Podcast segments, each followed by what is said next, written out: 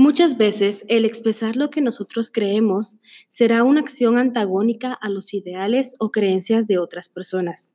Se nos pide que midamos lo que decimos, pues podemos afectar a otros con nuestra opinión. Entonces, ¿podemos decir que tenemos realmente libertad de expresión si nuestra libertad se ve limitada por las creencias de los demás? ¿O acaso estamos tomando la definición de libertad de una manera inapropiada? ¿Qué es libertad de expresión?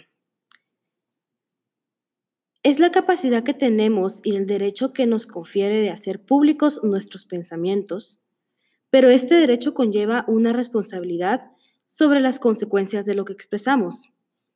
Todo derecho representa una obligación. Así como el derecho a la vida representa la obligación de cuidar la vida de otros, el derecho a la libre expresión representa la obligación de respetar la expresión de otros. En el artículo 35 de la Constitución Política de la República de Guatemala se establece sobre el derecho de la libertad de emisión del pensamiento que quien en uso de esta libertad faltar el respeto a la vida privada o a la moral será responsable conforme a la ley. ¿Cuál es el problema con la expresión en estos días?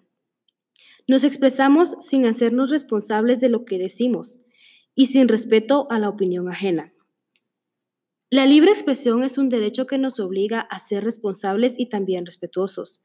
Esta responsabilidad y respeto no son factores limitantes a nuestra expresión, sino auxiliares, que nos garantizan que así como nosotros somos responsables de lo que expresamos, así podemos demandar que otros se responsabilicen por lo que dicen. Y así como respetamos otras ideas mientras estamos expresándonos, así podemos demandar el respeto a nuestras ideas en la crítica de otros. Para reflexionar, los dejo con una frase de Voltaire. Estoy de acuerdo con lo que dices. No, pero defenderé hasta la muerte tu derecho a decirlo.